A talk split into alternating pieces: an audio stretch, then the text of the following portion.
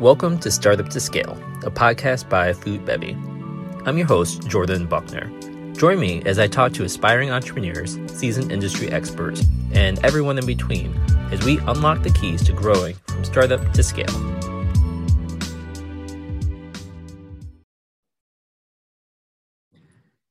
Hey everyone, Jordan here with the Startup to Scale podcast, and super excited to talk with my friend and guest today, Steve Gaither.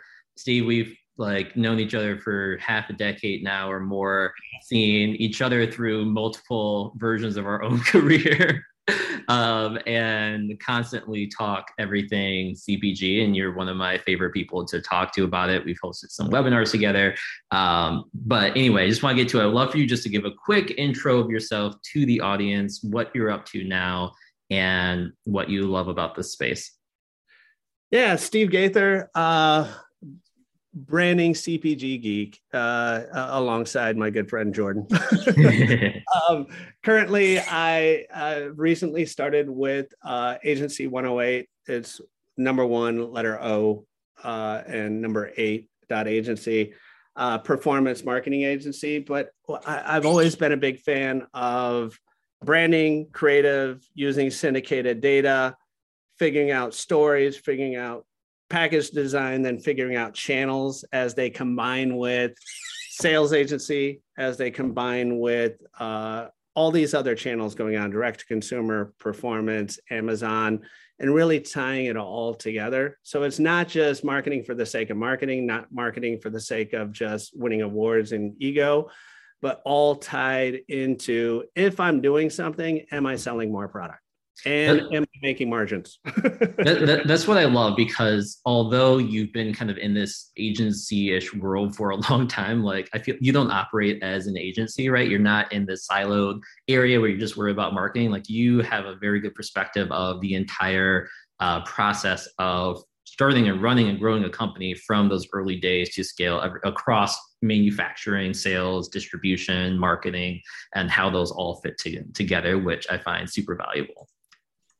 Thanks. Well, I mean, I always talk about this three legged stool that sort of came.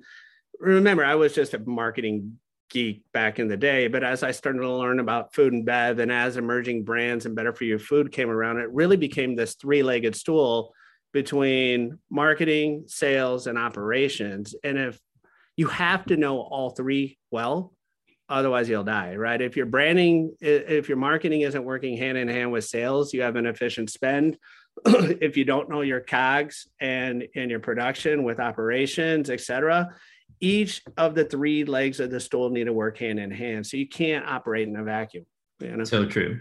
So what i want to hit on first is we've been talking a lot about this idea of building an omni-channel brand and everyone has a little bit different different definition of what that means. So um, especially for those brands who are like having some initial product market fit, right? They're maybe doing at least 300K in annual revenue. How should they start thinking about like what an omni-channel brand is?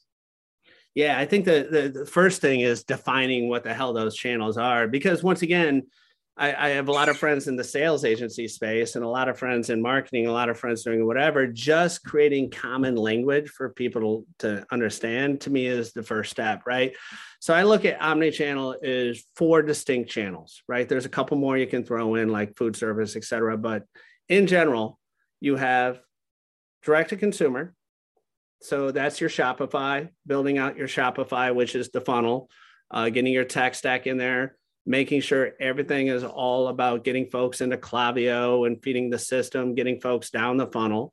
Um, then you have to drive traffic there, which is performance, but I'll talk about in a minute. So you have direct to consumer, which is Shopify. Right next to it, you have Amazon and your pure plays. Those behave more like grocery stores that happen to be online. Uh, but instead of trade spend, you have Amazon spend, right? I'm less concerned about driving people to Amazon as I am capturing people in the Amazon grocery store. Then over on the left hand side, you have brick and mortar, right? That's your WalMarts, your HEBs, your Targets, et cetera. Uh, and I always argue that's the path to 100 million. Uh, the only way you can get there is through brick and mortar.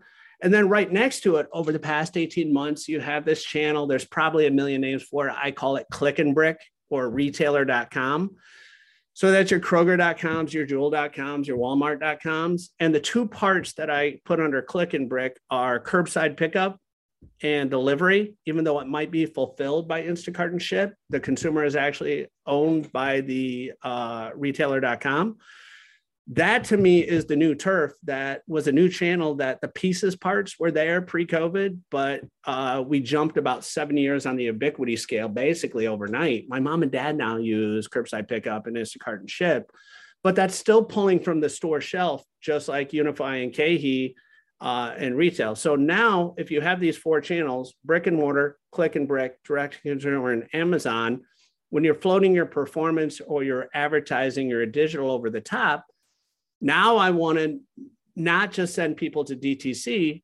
If I'm a mile and a half away from a Publix uh, and a mile away from a Walmart, I want to give that consumer the choice to either buy my product DTC, maybe buy it on Amazon, but for sure buy it at Walmart or uh, Publix if I'm in stock. So it's a multi-channel strategy, but knowing how the piece pieces parts work together. Does that make sense? Yeah, it totally does. I think where a lot of founders run into some challenge, I think, is when working with a lean team, how do you prioritize those different channels and where to start? And then how do you think about this kind of global marketing spend or performance spend across them? Any thoughts? Yeah. So once again, it, it depends on a couple things, right? It depends on how much money do I have in the bank? It depends on do I have funding behind me? Um, those are sort of big questions, right? So the good thing about Amazon and DTC, they're not cheap, but uh, they they bleed less. you know, you can get to 90 days or so after you after you have your capex, which is building out your Shopify and building out your tech stack on your digital spend, if you're working with somebody that's actually getting return on ad spend, you should be able to start to hit positive ROAS in 90 days or so, right? Versus retail is a six to 18 month play minimum, right? With heavier capex and longer working capital. So the cool thing about Amazon and DTC is that working capital win- window is a little bit smaller and a little bit shorter. Um, but you can grow Amazon and DTC quickly, but there is a ceiling. It might be a million, it might be 2 million, but there is a ceiling to where I always argue the hockey stick is always retail. So if I'm an emerging brand and if I'm minimally capitalized, I'm thinking, okay, Amazon, DTC, if I go retail, I want to control my spend. So maybe I just own home and own my region. That might be let's go UNFI next and let's go Fortune Fish uh, for Great Lakes. Let's pop in my A stores with Whole Foods by working with my foragers. Let's get my Pete's, maybe get a Mariano's, maybe go up to a Meijers depending on the product, but stick in my region to where if Sprout says come grow with me, your answer should be thank you, but not right now unless you're capitalized because you're going to go you're going to go into sprouts you're going to give them a case and a half of free fills. Your product's not going to move for the so they're going to ask you to promote the product you just gave them for free and then it's not going to move and then you're 20k in the hole and you're pulled from the shelf right? So if you don't have a lot of money stick uh, stick with your region support your brand support it all you can. Don't go with UNFI or KeHE proper yet go with UNFI next, or go with KeHE as an emerging program, or go with like a regional broker or a regional distributor like Fortune Fish and control it to where you get a proof of concept before you move on to a multi-regional. I love that. And I know when I was, you know, first launching with T Squares, we talked about the same thing. And, you know, frankly, what I've experienced myself, and I know you've seen a ton of brands, is that there's a lot of people launching products that I'll just say like don't have a strong product market fit and they're going to struggle to kind of get there? And a lot of founders will you know they hear people talking about like you know you want your velocity um, to be you know at least average if not greater than category average to make sure that you're moving enough units um, but a lot of founders get stuck in this trap where they're like, my velocity is not where I want it to be. And let me just like grow some more doors so that I can at least try to get some minimum, you know, money coming in. But it just kills them, like you said, when they're doing free fills, they're getting their product out, they're promoting, and they're just bleeding money. Yeah, you're so right. I mean, when I talk about brand strategy, I look at four C's, right? I look at the company, figure out what I'm good at, what my strengths are, you know, what I can make, what my capacity capabilities are, look in my closet to find out what stuff is happening on the innovation side. When I look at category and competition, I tend to lean towards syndicated. You can do focus groups and you can do surveys all day long. They don't mean crap because people lie. They don't mean to, but they lie, right? Syndicated data, wallets cannot lie, right? So people cannot lie with their wallet. They could say they'll eat, drink kale juice all day long, but if they aren't buying it, then they're lying, right? So when I look at the data, though, I look at it less for creating a new category, right? Creating a new category is a bear, right? Unless you have a zillion dollars, education equals death. People have 1.5 seconds to tell them why they care. So you need to disrupt the shelf. So if if the rest of color, uh, rest of the products are colorful, think Goodbelly, uh, fruit juices, everything's colorful. We went in with a black package that disrupted the shelf Two, we educated consumers on no one knew what probiotics were at the time. Good belly. well, I drink it, makes my belly feel good. You know, that's simplifying the message. And so that's how you can steal from two categories instead of creating a new one. But then you need to tell the buyer the two things they need to hear. One, if you put this on the shelf, buyer, I'm going to sell more than the other person at higher velocity, or I'm going to bring you higher margins, and or I'm going to bring new people to your shelf. If you can't tell that story, you will not get on shelf to give consumers a chance to pull you off shelf. Right. So true. And I like how you mentioned earlier of like starting with your own D2C, Amazon, and then the regional grocery because I tell every founder like you need to prove get to a product market fit before you start growing. And what I love about Amazon is it's a fairly unbiased market in terms of like, is your product going to sell or not? Because you have the entire country on buying on Amazon for the most part. And there's a, um, you know, one guy I know, Shannon Rody, who works in the space on Amazon, he talks about known product demand and unknown product demand, right? And with Amazon, you can see how many people are searching for products with, you know, probiotic drinks or functional chocolate, like whatever it is. And there'll be a certain demand on those search terms. On the flip side, you know, for new products, you might not know what people are searching for, but it's hard to find. But on Amazon, it's really good to find like what is that known demand for your product and are people actually looking for it right? It's the same with grocery store. Tons of people go into grocery stores looking for very specific things and less so discovery. And that's why I found out the hard way with T squares. Like no one went into the grocery store looking for a tea infused energy snack, not even myself right? it's like I never went in the store looking for it, right? There were all these other things, but anyway, well, like if you did, you'd never find it at the same store twice, right? Because right. no one knew where to merchandise it, right? exactly. We were in we were next to kale chips for our first product, right? And then we were like kind of by finally got to energy bars It was a whole mess. yeah. Um, but yeah, I, I I love kind of looking at those. The there, other there thing, is, oh, there is a caveat to that though, because yeah. um, Amazon and the store shelf, while there's some similarities, there's a hell of a difference, right? For example, so I was working with this um, uh, puffed snack company, right? And they were killing it, like in this um, certain protein puffs sort of space. So think indulgent puffs, uh, better for you, higher protein. And they had some other SKUs, like one of them was a baconless seasoning, which is great online because now I'm telling people I've get, got this um, basically porkless pork rinds. Yeah. And now online, I have this um, uh, porkless bacon bits. That sounds really great. But when you go to the store shelves, your puffs might be the place to go, high velocity aisles. And now I have a brand block where I could sell multiple SKUs.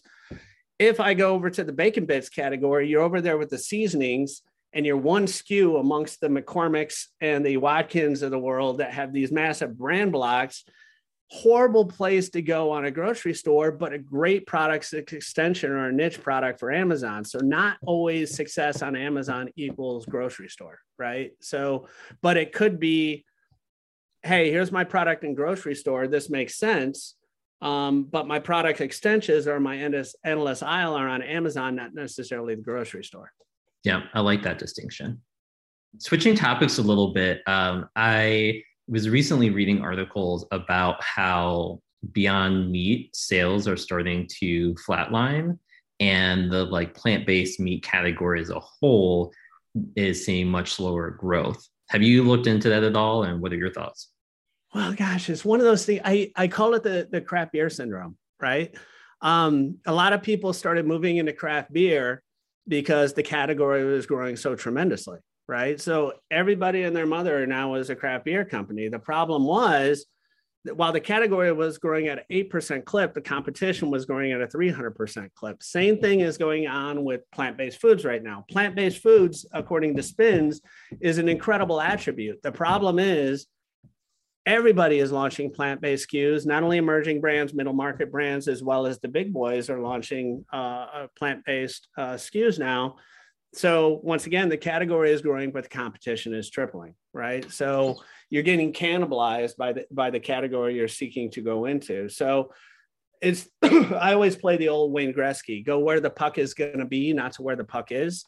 Um, what is the angle that plant based is the ante to get in the game, but what's the real differentiator tomorrow instead of right now? Because your spins data won't come out for another, you know, it, it, the data really won't make an impact for 52 weeks forward. So you have to take the data and trends and guess what the next thing is going to be, right? I like that. In th- talking about the next thing, um, I've been seeing, I'm actually to, I'm doing a new trend piece on uh, the trends I've looked at for 2022. And one of those is CPG companies acting as media companies. And you yep. look at places like uh, companies like Midday Squares, uh, Brodo, uh, Dream Pops, who are doing a ton of content that have tangential like relationship to the the actual uh, products, right? Like Midday Squares launching uh, music videos, and Dream Pops is getting into NFTs. Um, what's your thought as a marketer on that way of building a brand? No, it's incredible, but you have to be authentic, right? Um, I go back to um, go back to Tom Shoes, right? So Tom Shoes was the original buy one get one bringing this do-gooder mentality to products in there and they killed it with it and they did well and they did well um, and everything was great the problem was going back to the same thing we just talked about if everybody does a do-gooder brand what's your differentiator right? So everybody came out they're like okay i'm launching a new product. I've got a new thing. Here's my product. Here's my thing. And oh by the way what's our cost? Right? So it's not authentic and it looked uh, looks manufactured and consumers are smart. They know what's authentic and what's not. You can't necessarily put your finger on it on a piece of paper and a checklist but you know it when you see it and you know when it's fake when you see it too so just be careful. What they did is incredible because it's authentic. But you have to watch out for two things. One, if you're not authentic and you're not taking what they did and taking it to the next level or thinking ahead of where they're at right now, you're going to be a me tour sort of along the way. Uh, the second thing is too, don't worry about while TikTok and everything are incredible, follow the trends from Facebook and Insta. Facebook and Insta, Insta used to be organic. I used to get a post. I, I took Dish Network from 40,000 fans to four and a half million and got 10x ROI on organic. Fast forward today, those days are over. It's all about paid because Facebook said, okay, you have fans, you have engagement. Okay, now in order to reach those fans a couple years later, you need to pay to reach those fans. Then fast forward today, they say you have two different ad buckets. You can either get fans and engagement or you can get ROAS. You pick. I'm going to go with ROAS now so I could do just as well with 5,000 fans as I can almost with 5 million. So TikTok isn't there. They just opened up their ad platform, etc. Follow the uh, the precedent set by the other folks. You constantly have to be looking at the next TikTok and and putting all those calories. And by the time the users get it and you're finally getting your your mass output, chances are it's going to turn into a paid vehicle and you have to go find the next one right? So you just be careful, right? Yeah, I, I think you're totally right. You have to be authentic, and as with any marketing or media or cause that you do, it has to come from like your core and what your brand is. Otherwise, one like you won't sustain it right? If you don't care about it really then you won't keep doing it. Um, and then also your your customers will know. The last thing i want to hit on real quick is your thoughts on the gen z style visual language that you're seeing in a lot of marketing which i kind of harken back to like a meta version of the 90s right? Like i saw someone's logo is like an old sega genesis logo font with you know it's really pixelated but it's with their name on there. And i just want to get your thoughts on that. I love that too because you, you one i always watch out with gen z because same people said the same thing with millennials. You have to watch out who has the wallet right? The wallet is still attained by most grocery from the 25 to 55 year old conscientious consumer female. Not saying don't go after gen z and before but they don't have the wallets quite yet. You have to invest with them, but you still. So the reason I like sort of the the retro of, of multiple generations is you're hitting a couple birds with one rock, right? Um, a, a, friend of ours, you know, that did the old Dorman IP play um, was pretty unique because he could take something that is new and fresh to a new generation like Gen Z, while an older generation remembers the zip code of it, even though they don't remember the house, it's a sort of a good way to get a dual lens marketing to hit an older de- demographic and a younger demographic at the same time if done right.